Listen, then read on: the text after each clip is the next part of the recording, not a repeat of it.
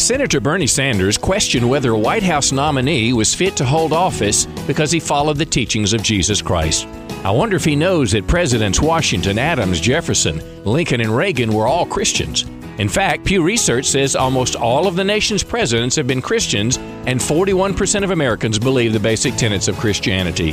No Christian is perfect, but America's a better place because Christians serve in public office. I'm Pastor John Miller. Visit me at churchontherock.org.